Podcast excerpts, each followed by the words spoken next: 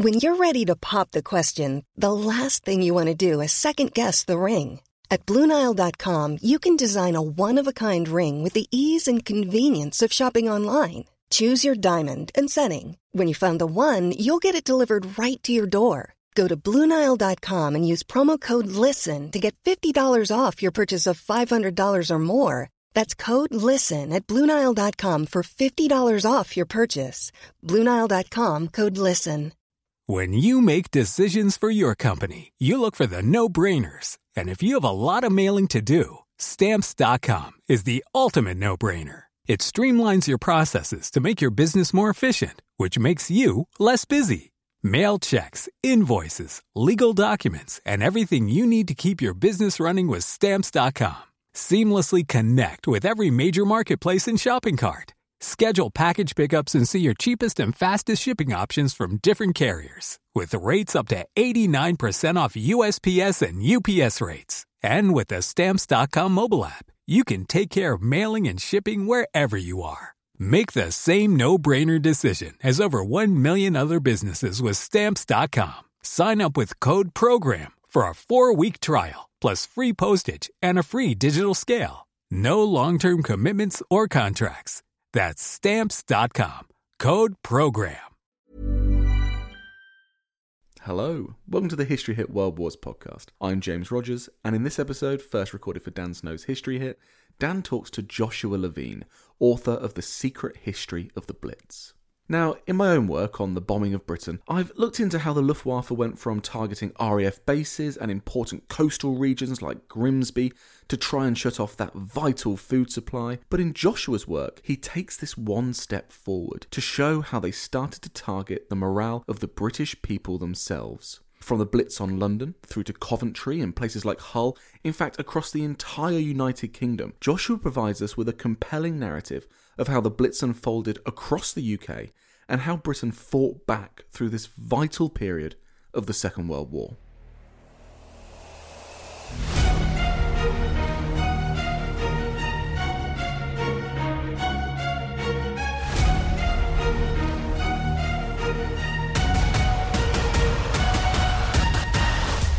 September 1940 to May 1941. Is that about right? Yeah, officially that's that's the case. It's it's September the seventh through to May 9th and May tenth of uh, 11th of May of 1941.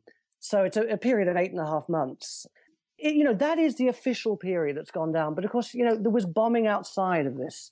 I went to to Cambridge uh, recently, for example, and met people who had remembered bombing in June 1940, before the Blitz had, uh, had officially begun. You know, nine people were killed there, including a girl who'd been evacuated away from London to be safe. So it's actually quite vague. The whole the whole period, even though that's officially what it was, and there's no doubt that September the seventh was the day that that, that Hermann Goering changed his his focus from bombing the airfields and, and, and the Battle of Britain to uh, bombing the cities. The fact is that people died outside of this period. So, you know, you can't necessarily say the Blitz ran from day X to day Y.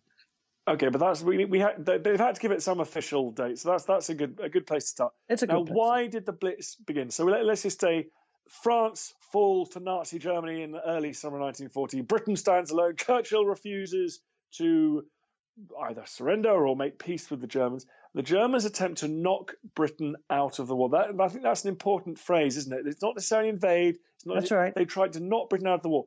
Initially, they do so by attacking the RAF airfields, by Exactly. to- attacking coastal trade. But then in September, as you point out, the strategy changes. So briefly, why does Germany start the Blitz? Why do they start attacking cities and bombing civilians? Well, I think I think you've hit the nail on the head there. The fact is that, that what what Hitler, what the what the Nazis wanted was to bring Britain to heel. So whereas for, for the British people, the Battle of Britain and the Blitz are two very, very different things. They, they they happened in different places. The Battle of Britain happened over their heads in southern England. The Blitz was an actual attack on their towns and cities, on on them. Uh, people became, as is often said, frontline troops. For the Germans, I don't think it was quite that distinction. It was it was an attempt. First of all, the Battle of Britain was the attempt to to to, to lure the uh, fighter command of the Royal Air Force up into the air to to knock it out so that an invasion might become possible.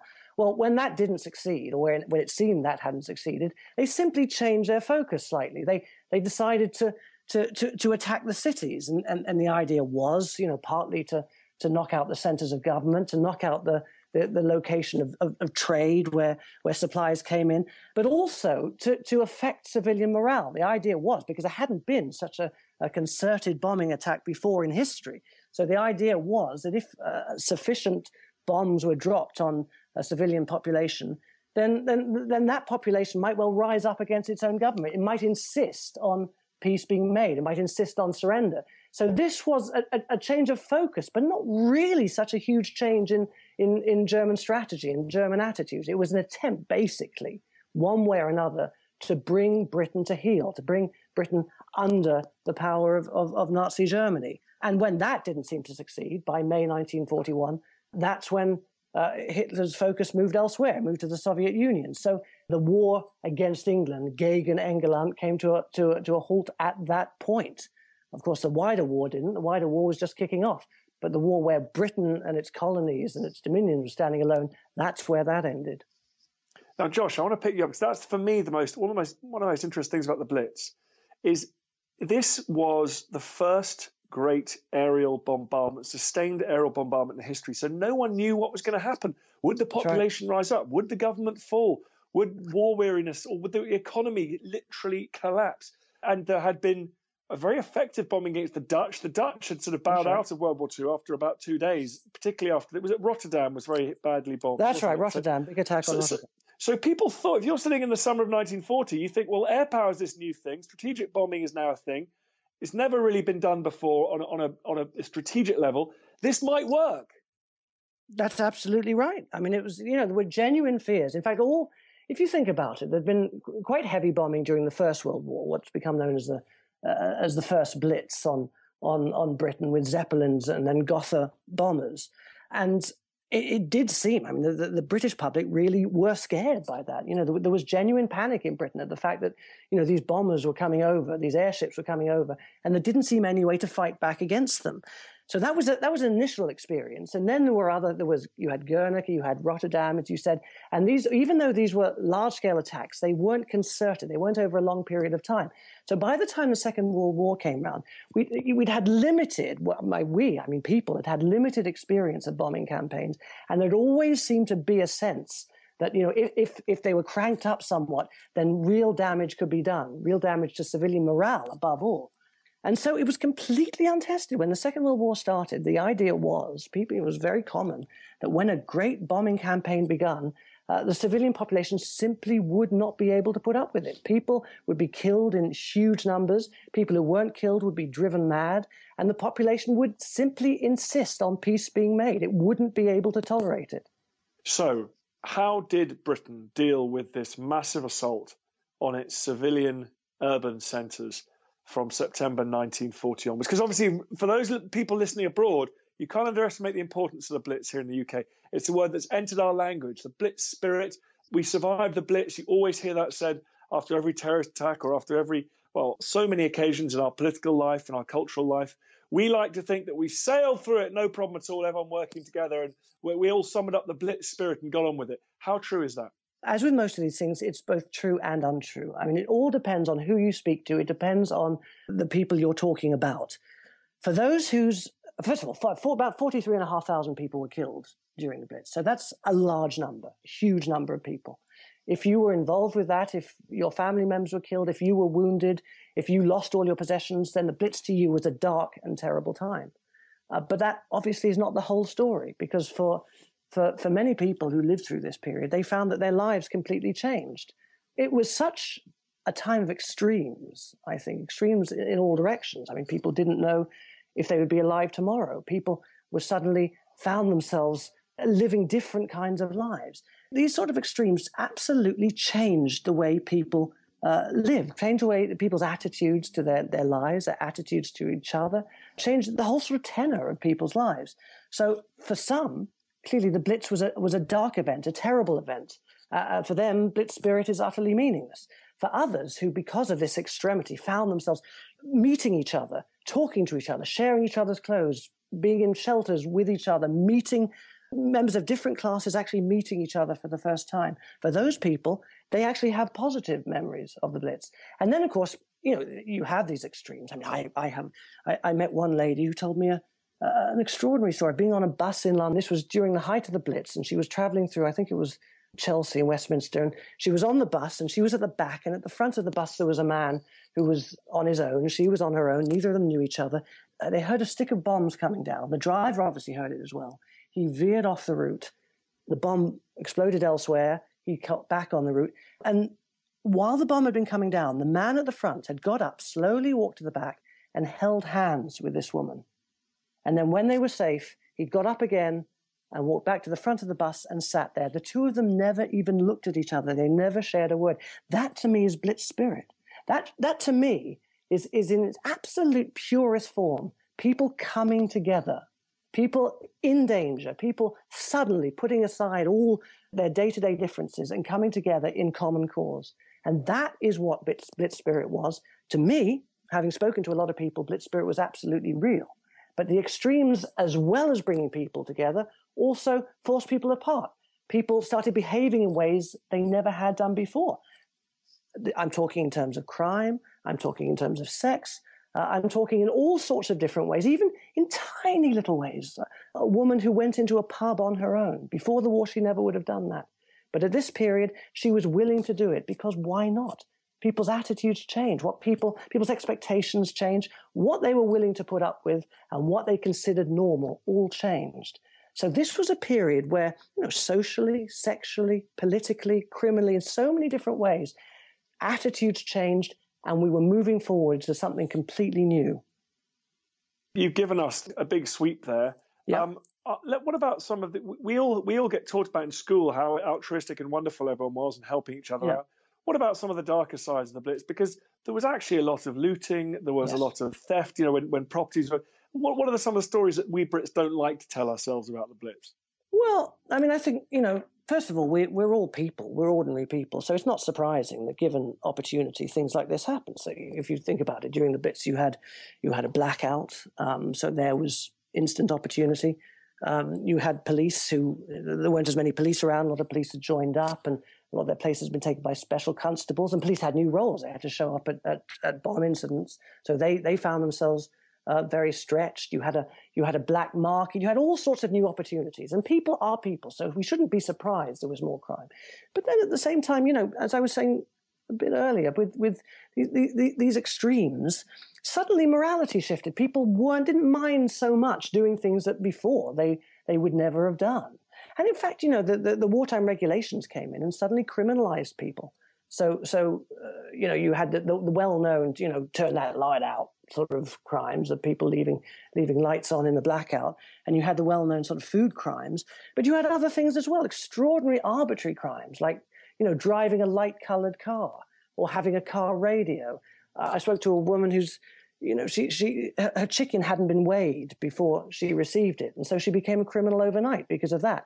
And this was also arbitrary. Suddenly people who had never even considered breaking the law before became criminals. And when, when these lines start to blur, then, then once again, you have attitudes changing, uh, shifting, and, and society um, begins to change. But uh, to me, perhaps the most interesting crime um, that, that I've come across, and one that really seems to sort of highlight the, the extremity of the Blitz, is is uh, a man who used the Blitz. He had a, small gang, four people, uh, and they, they used the Blitz as an opportunity to to break into warehouses and steal safes.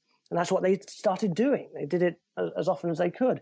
And you had this this this gang who waited uh, uh in the midst of a blitz uh, at a warehouse in, in London Bridge and they crept in, they broke into the warehouse, and they picked up the safe. And they were on their way out during the raid with the safe when a bomb dropped nearby uh, and threw them all up into the air. They were all okay. So they started to run. And as they ran away, one of them, who was known, known as Spider, uh, noticed a little girl in a window about three stories up, and she was trapped, and, and the building was on fire. So Spider sort of shimmied up the building and took the girl in her arms uh, and then tried to find a way down. In the meantime, you had the, the fire engines coming. You also had a policeman coming, and, and they managed to get Spider and this girl down. and a policeman was there at the bottom saying to Spider, you know, congratulations, you've saved this girl's life. You know, can we have your details, your name, your address? We'd like to recommend you for an award. Now, Spider was a cat burglar. Spider, the last thing he wanted uh, on earth was to give his details. So he just made, made his apologies and made off. And I think this is fascinating to see how, you know, in, in the flash of a bomb, somebody goes from being a thief to being a lifesaver. That is this kind of that's what this period is about. This this intensity, these extremes, the fact that people didn't know what their role, what they were going to be doing from moment to moment. Uh, and it's why I think so many changes were able to come out of the Blitz because people started behaving and thinking differently. Let's uh, talk another. I mean, Hitler deliberately, as I understand it, targeted the East End because he hoped that the, the largely poorer people of the East End would rise up against the elite who lived in West London because they were suffering more from German bombs. And, and the Queen Mother famously said when Buckingham Palace was hit by bombs during the Blitz, thank goodness for that. Sorry, the Queen said, thank goodness for that because I can now look the East End in the face. Well, how close, although we like to talk about in Britain, oh, everything was very socially harmonious, how close did we come to, to real um, public order, perhaps proto revolutionary incidents during the Blitz? My, my own view is that we didn't come particularly close to, to, to, that. I mean, I think a lot of people were very disgruntled, and there's no doubt about it, as you say, when the East End was being very heavily hit, and it didn't at first seem as though, you know, any, any of the West End, uh, and, and, and certainly not the sort of more expensive boroughs, uh, were being hit, then there, a lot of people were very, very disgruntled. There's no doubt about that. But I think we fell far short of what some people feared, which was it was going to actually cause a schism in in, in society. Um, I think you know it, undoubtedly the fact that the that Buckingham Palace was bombed and bombed more than once, you know, bombed a lot was was was you know in a way in a sort of public relations sense very very good because it did um, it, it, it, did suggest that we're all in this together. And I think the, the, the royal family and those advising them were, were, were actually probably, you know, up to a point, quite pleased about that. Um, but I, I think it, it's a bit of a red herring to say that we genuinely came close to, to, to any kind of popular uprising. It was more a, a, a fear uh, before the war and in the early stages of the Blitz that that would be the case. That's remained with us. We know, we remember that that always was a fear. But, but I think in practice, we were, we were quite a long way from that. I was very struck by that because it's not something that I ever thought about. But then you, you, read there were a few instances when a mob, an East End mob, turned up at the Dorchester and said, oh, you know, caused trouble. And then also I was reading some letters in the archive the other day from Edwina Mountbatten, so Lord oh, Mountbatten's yeah. wife, and she said they were. She was very happy. She was living at Kensington Palace, and she made lots of suggestions that they'd be protected there. And I, I thought against too, the invading Germans. And I suddenly realised that she was actually talking about against the mob, against people, if society starts to break down under the pressure of German bombardment. So, but I think this is time, more to do with the fear. This is more to do with the fear of, of, that happening. That you know, people people became very insecure. People became very paranoid. You know, and it's not surprising. I mean, people who people who had been in positions of of, of, of power and, and positions of, of, of relative comfort you know, were, were nervous that this was going to, that society was going to upend and, and a period of misrule was going to take over. So, so I think it was more to do with fear than actual events. But when you talk about the, what actually happened in terms of the, the mob from the East End coming into the, West End, they went into the Savoy, actually. It was the, it was Savoy shelter that they, they took over. And it wasn't actually a mob in quite the, the sense that, that people think. It was actually organized by a, a communist councillor down in Stepney called Phil Piratin. Uh, and and and it, it, was quite an ordered invasion. What he did basically was bring a group up from Stepney, and they entered the, the Savoy, and they went into the shelter, and they basically said, "We're we're not going to leave for a while. We're just going to make our point that that um, you know, we don't have deep shelters. Because what he was complaining about at that point was this really interesting idea that the government was very, very keen on uh, everybody sheltering separately. Uh, they, they, you know, the idea of Anderson shelters in everybody's garden, which people were granted, and they built them and they were covered in corrugated iron, and they were actually pretty good. Unless you got a, got a direct hit, you were you were generally pretty safe in an Anderson shelter. And then later in the Blitz, they brought in Morrison shelters, which were actually inside the house, big sort of sturdy cages you could eat your dinner off and then shelter inside afterwards, because a lot of people prefer to to sit under the stairs. So those were where you know people sheltered individually. That's what the government wanted. That was their policy. But what a lot of people wanted, and certainly you know before the war and in the early part of the war, they wanted these large, deep shelters, which they considered much safer. And so at the beginning of the war, the government decided people were not going to be allowed to, to shelter in the underground. They were worried that by you know lots of people going into these deep shelters, that a kind of troglodyte community would build up, where people would would become so comfortable living their sort of dirty lives underground uh, that they wouldn't want to come up again. It would become a sort of anti-establishment society living underground. And this is, you know, depending on how you look at it, perhaps it's a it's a rational fear, or perhaps it's it's a kind of patronizing fear of the of, of the working class mentality. But either way, the fact was that the, the authorities, the government decided that people would not be allowed to shelter in the London Underground. And you know, I found the cabinet records of this, where the chief of the Metropolitan Police actually says, "Well, what do you, what do we do if people come down? Do we do we open fire on on our own people?" And in the end, that's it. Sort of started moving in that direction. First of all, people started buying tickets and just staying down in the underground, and then after that, people started actually trying to force their way in. So you had this this invasion of the Savoy shelter by Phil Piratin. And then people started forcing their way down into, I think it was Liverpool Street and I think Holborn. And eventually, the government decided there's nothing we can do about this. Yes, we don't want people going down. Yes, we want to keep the tubes open for, for essential business, but we are going to have to give into it. And of course, now it's it's it's one of the sort of totems of, of, of Blitz spirit. The fact that people did go down, people did, you know, a lot of people had a wonderful time down there. At the end of the war, a lot of people, you know, particularly older people, have been very lonely uh, you know, hadn't had any kind of community, they suddenly found themselves having these underground communities. And at the end of the war, even when people were safe, they really didn't want to come back up at all. that, that is that's an amazing that's an amazing thing, isn't it? It's one of the yeah. great tragedies of our human condition that it takes hardship and danger and pain and suffering to remind us about what's really important. And actually, often people find those some of the most enjoyable experiences of their lives. Certainly. Well, I think that's right. And out, out of this pain, you see, when you talk to somebody who was badly injured during the Blitz, who lost people, and you, you try and suggest that anything good came out of it, you know, they quite understandably get annoyed about it. I mean, it's, it's, you know, this was not a good time. It was a very black time. For many people, it absolutely was. But for many others, they actually found a sense of community for the first time. Um, uh, but it worked the other way. You know, I, I found a picture of a, of a badge somebody wore saying, I'm not interested in your bomb.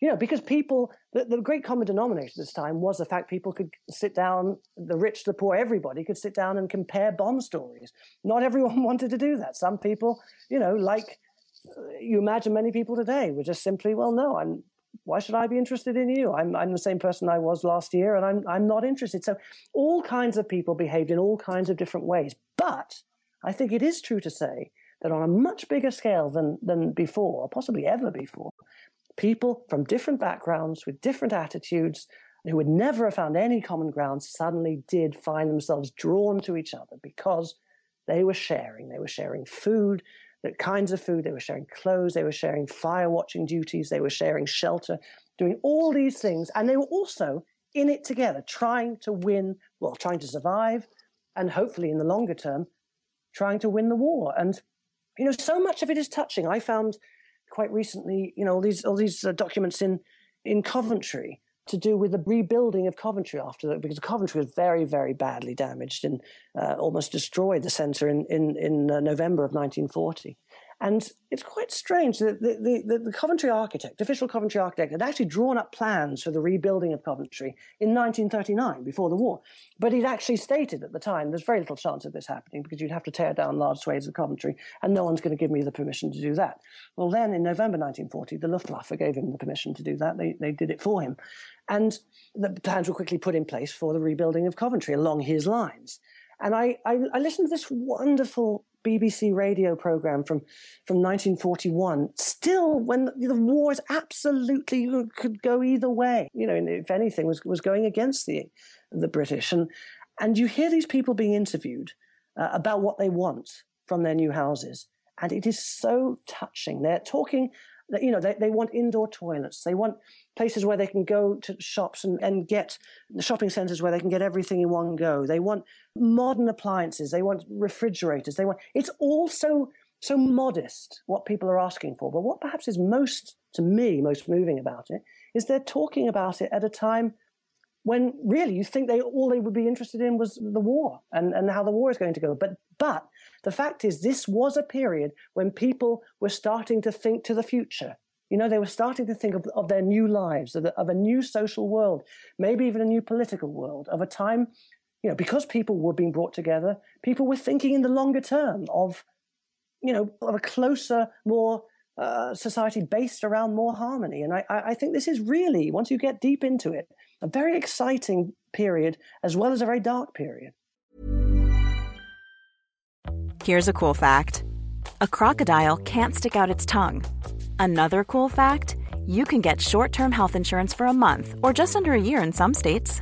United Healthcare short term insurance plans are designed for people who are between jobs, coming off their parents' plan, or turning a side hustle into a full time gig Underwritten by Golden Rule Insurance Company, they offer flexible, budget friendly coverage with access to a nationwide network of doctors and hospitals. Get more cool facts about United Healthcare short term plans at uhone.com. When you're ready to pop the question, the last thing you want to do is second guess the ring. At Bluenile.com, you can design a one of a kind ring with the ease and convenience of shopping online. Choose your diamond and setting. When you find the one, you'll get it delivered right to your door. Go to Bluenile.com and use promo code LISTEN to get $50 off your purchase of $500 or more. That's code LISTEN at Bluenile.com for $50 off your purchase. Bluenile.com code LISTEN. There's never been a faster or easier way to start your weight loss journey than with PlushCare. PlushCare accepts most insurance plans and gives you online access to board certified physicians who can prescribe FDA approved weight loss medications like Wegovy and Zepbound for those who qualify Take charge of your health and speak with a board certified physician about a weight loss plan that's right for you. Get started today at plushcare.com slash weight loss. That's plushcare.com slash weight loss. Plushcare.com slash weight loss. Were people having sex with each other more than they would have done in the 1930s? Was this the first sexual revolution? It was. It, I mean, I don't think there's, you know, uh, you can give two sides to a lot of different things here, but um, I'm pretty clear that this this was the first sexual revolution. You know, first of all, you know, people didn't know whether they were going to survive. People were living in these dangerous, dangerous times, and so the first thing that goes out of the window is a sense of, you know, why sh- why shouldn't I do this? So that's one thing. Another thing, you had families being split up. You had men away in the army. You had others who weren't in the army who were being sent to, to, to other parts of the country. So you had that. You know, you also had you, you had this sort of entity coming that came into being called. You know, people actually started calling them wartime marriages, where people got together for the period. So married people who had husbands, wives elsewhere, who found themselves in close confinement during the wartime period, um, actually came together with these wartime marriages, where they were loyal to each other. Um, and, and they carried on as though they were in a marriage, but always with the understanding that it would come to an end once the war ended. And I, I, spoke to one woman who told me about her mother who'd been very unhappy before the war, had engaged in one of these wartime marriages in London with somebody who from one of the ministries who'd come down from Scotland, and was all, was a much happier person for the rest of her life. And eh, so, so you had all this kind of thing. I think in terms of homosexuality as well, you had all sorts of doors opening. Things things were suddenly happening um, if you talk to, if you read Quentin Crisp, for example, he talks about London becoming one huge paved bed. Also, you know, if you think about it, you had the the whole sort of pyrotechnics of the war. You, there's one account I read of a man saying, uh, you know, having having having sex during during the bombing and saying it was the most intense experience of his life. So in all these different ways, yes, absolutely, sexuality was being encouraged. And then at the end of the war, the government did everything it could to, to sort of place this genie back into the bottle. And to some degree, it succeeded. You know, they, they, um, they encouraged, absolutely encouraged marriage at the end of the war, encouraged fidelity at the end of the war. And, you know, the marriage rate went up and the, the, the explosion in children born out of wedlock came down again. But, you know, it was only, it, it had been experienced. And when these kind of things are experienced, they don't disappear altogether. And there's no doubt in my mind, this was absolutely the sort of bedrock out of which the, the what we think of as a sexual revolution of the 60s came. Because, you know, by the time the people who were experiencing the sexual revolution at this point, by that time, you know, they were middle aged, they were in their 40s, and they were in positions of power. They had already experienced this, and they weren't going to stand in its way a second time. That's very interesting. I hadn't, I hadn't thought about that. Let's go back to the chronology of the Blitz. So, mm. It begins with massive assaults on London itself. The Eastern That's London, right. the docks of London. Let's destroy Britain, the greatest maritime power, the greatest commercial power in the world, still just about at that stage.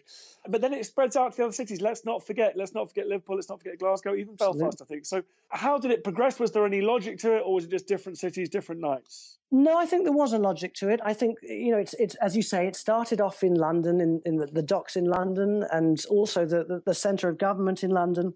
And the fact is, most of the people were, you know, not most of the people, but you know, the, the largest single civic conglomeration was London. So the idea was, you know, we will attack the area of supply, the docks where things come in. We'll attack the centre of government, and we will attack the people. The idea being that we, you know, we will encourage this this sort of breakdown of, of morale, which will which will force the country to come to terms with us. Uh, so that was the beginning. When you know, by after a few months, uh, it, it, it seemed as though that this wasn't particularly working. That's when it was uh, broadened out to to to uh, provincial cities. That's when you know so many of the cities and towns. Uh, of, of, Britain started receiving these uh, these extraordinarily heavy, extraordinarily terrifying raids, um, and as you say, I mean, it got to it got to you know Belfast. People often forget that Belfast was attacked. You you had you had um, Clydebank, you had Glasgow very heavily attacked. You had Liverpool, you had Manchester, you had Cov- I mean, Coventry was attacked because it was it was where so many of the factories were based. Before the war, these had been car factories, um, uh, automotive factories. But then during the war, a lot of these were were turned into munition factories, and so that was an obvious place to attack. And and uh, and, and so the attack sort of broadened out. And, and, and in a way, I mean, that meant the whole country could uh, started to understand actually what was what was going on. The Blitz wasn't just a London thing. Although it's very interesting. If you speak to people today, a lot of people think the Blitz was only on London. You you do you know when I was talking about you know I'm I'm, I'm writing a book about the Blitz, and and and they'll say to you, oh right, so so you know are you are you, are you, are you just talking about London then? And, you say, no, no, no, it wasn't just London. It was the whole country was absolutely involved in this. And that's why when you talk about the, you know, the social changes and the, and the, the changes in attitudes, you're not just talking about the capital. You are talking about the entire country. And some really strange bombing raids. With, you know, bombs were actually dropped on Dublin, probably by mistake. But, but um, you know, Ireland wasn't even in the war. Ireland was neutral. You know, it was a very, very wide scale uh, attack. And it ended in, in May 1941. But of course, that wasn't the end of the bombing. You know, the bombing raids carried on, perhaps not on quite that big a scale for a while, but you had the Baedeker raids.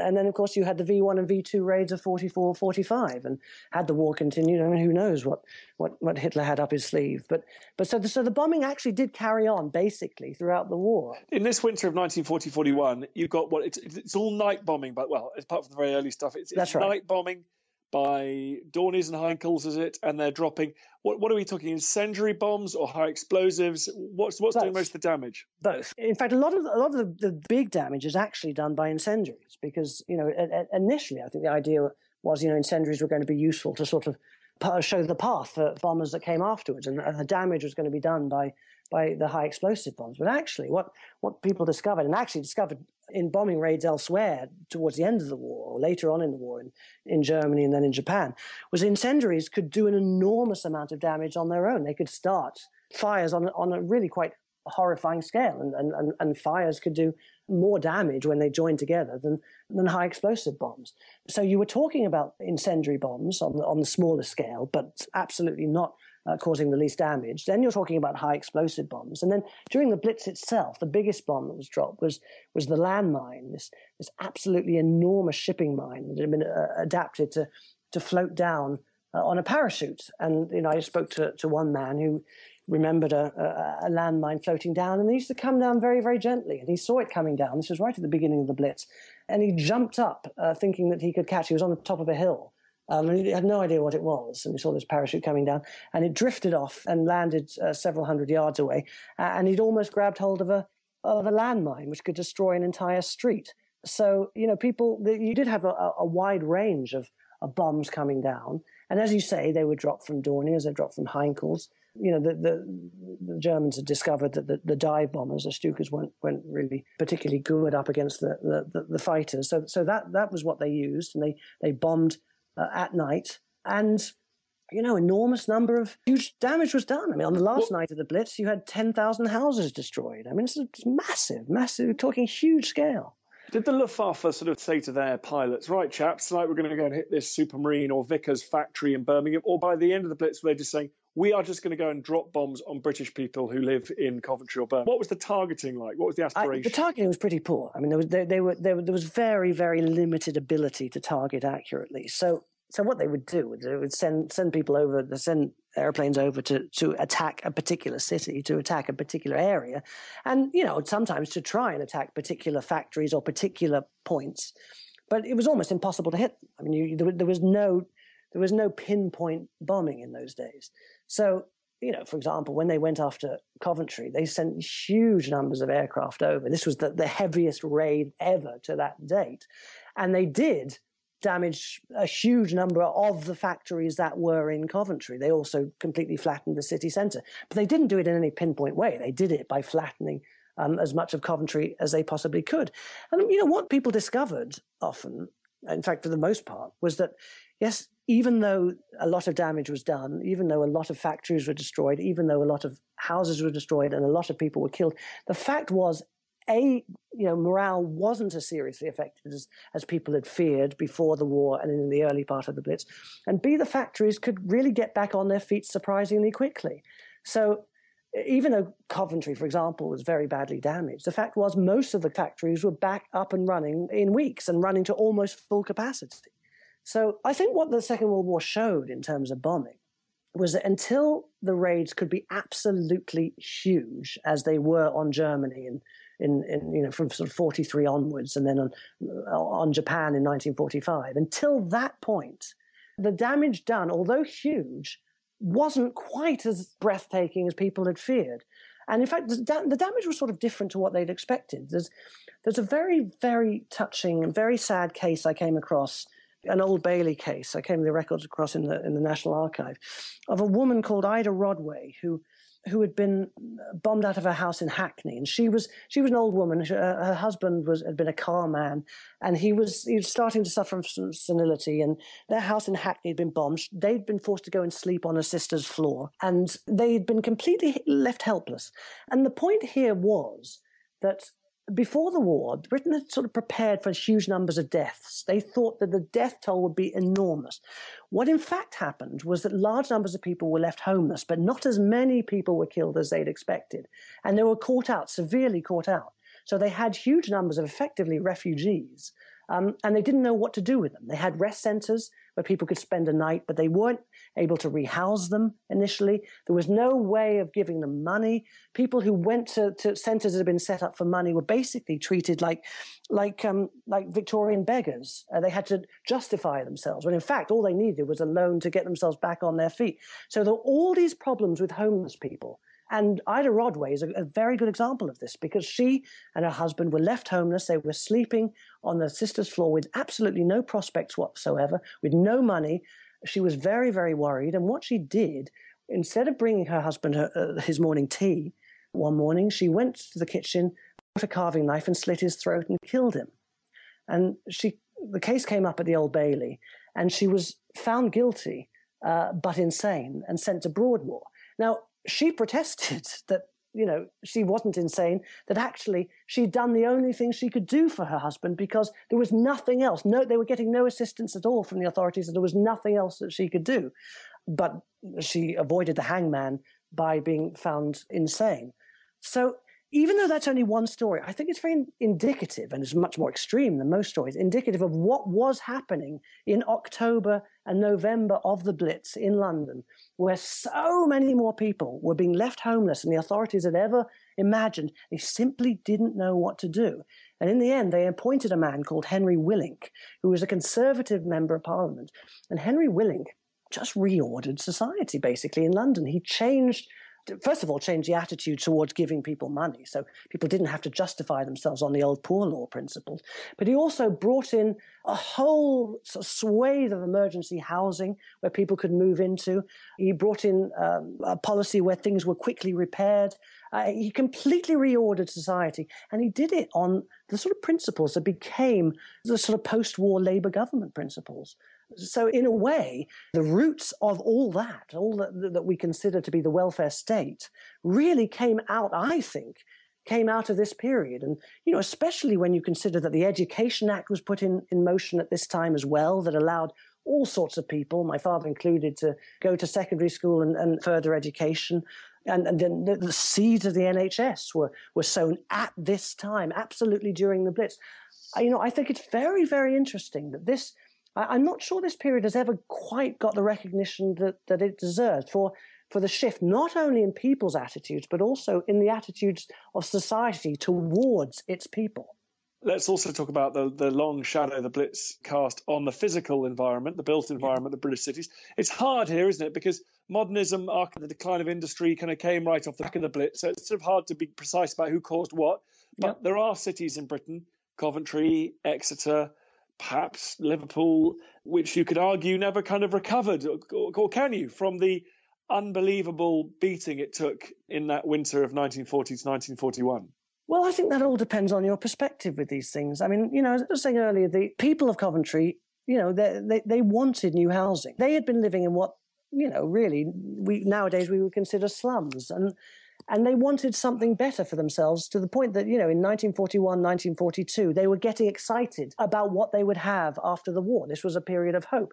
Now, the buildings that were built after the war, we can look at them now and say, oh, you know, these weren't fit for purpose. They were, they were absolutely, you know, they were monstrosities. They were, they should never have been built in the first place. Well, that's really, you know, it may be that in 50 years' time we think very differently about them. And in fact, if we look at some of these buildings now, if you look at the, I think it's called the Park Estate and uh, in, in, Sheffield, which was exactly one of these estates that was built after the war to give people a better, you know, the streets in the sky, to give people a better standard of living.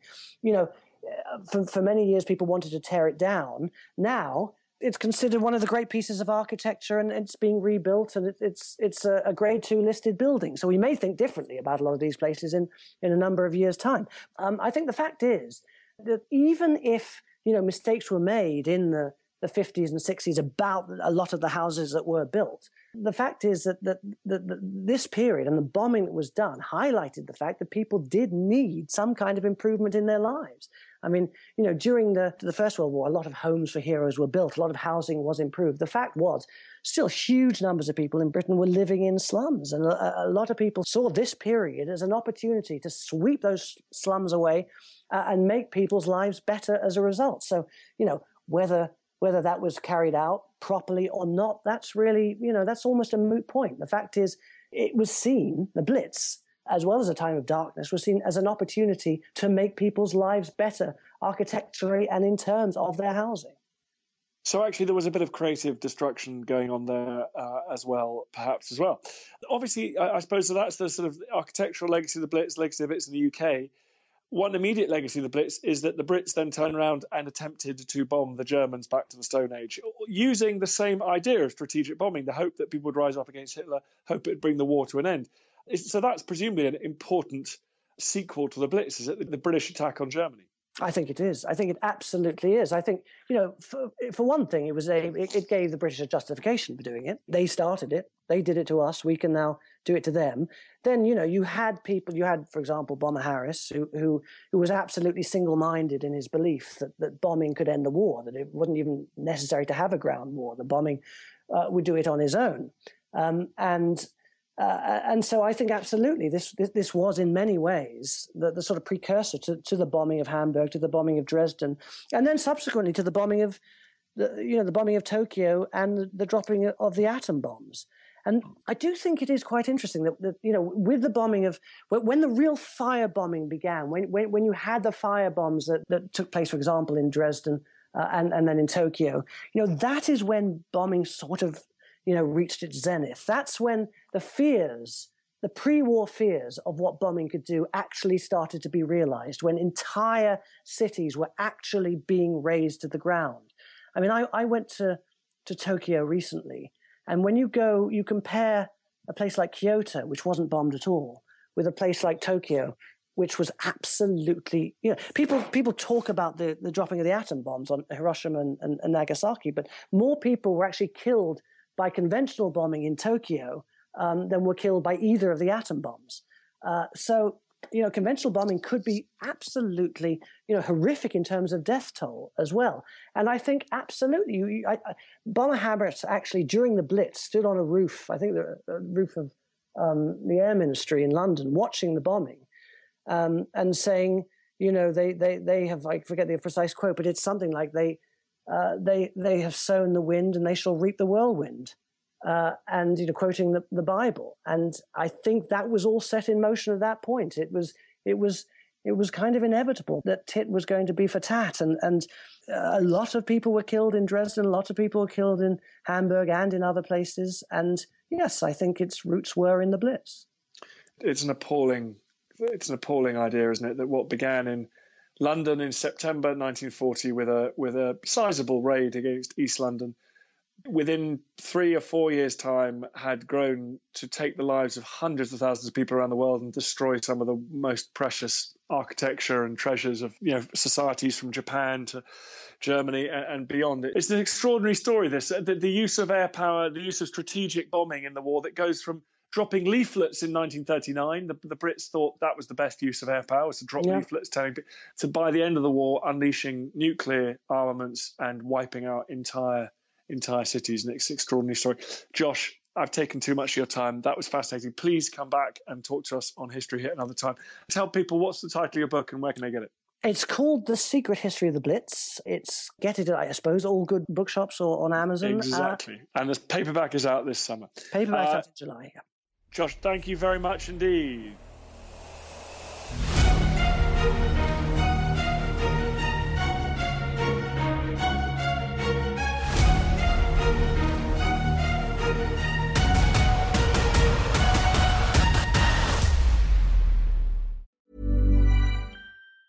Hi, I'm Daniel, founder of Pretty Litter. Did you know cats tend to hide symptoms of sickness and pain? I learned this the hard way after losing my cat, Gingy. So I created Pretty Litter, a health monitoring litter that helps detect early signs of illness by changing colors, saving you money and potentially your cat's life. Pretty Litter is veterinarian developed, and it's the easiest way to keep tabs on your fur baby's health right at home. Go to prettylitter.com and use code ACAST for 20% off your first order and a free cat toy. Terms and conditions apply. See site for details. Hey, it's Paige DeSorbo from Giggly Squad. High quality fashion without the price tag? Say hello to Quince.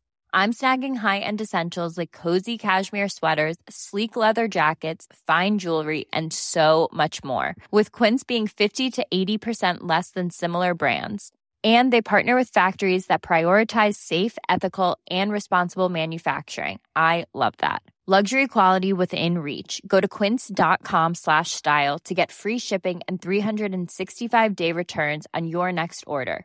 quince.com slash style and before you go, remember as a Warfare listener, you get a special discount at History Hit. Subscribers get access to blissfully uninterrupted, ad free podcasts and thousands of hours of history documentaries. You've got everything from the American Revolution to my own documentaries like Traces of War, Weapons of War, and 24 Hours in Normandy, where I follow in the footsteps of the Green Howards on D Day from their beach landings to being awarded the Victoria Cross and all the way through their first day where they made it seven miles inland further than any other British or American unit. So head over to historyhit.com forward slash subscribe or follow the link in the show notes and use the code WARFARE to get 50% off your next three months. That's the code WARFARE to get 50% off. And if you're an Apple listener, you can subscribe for new ad free episodes within the app. So give it a go. I know you're gonna love it.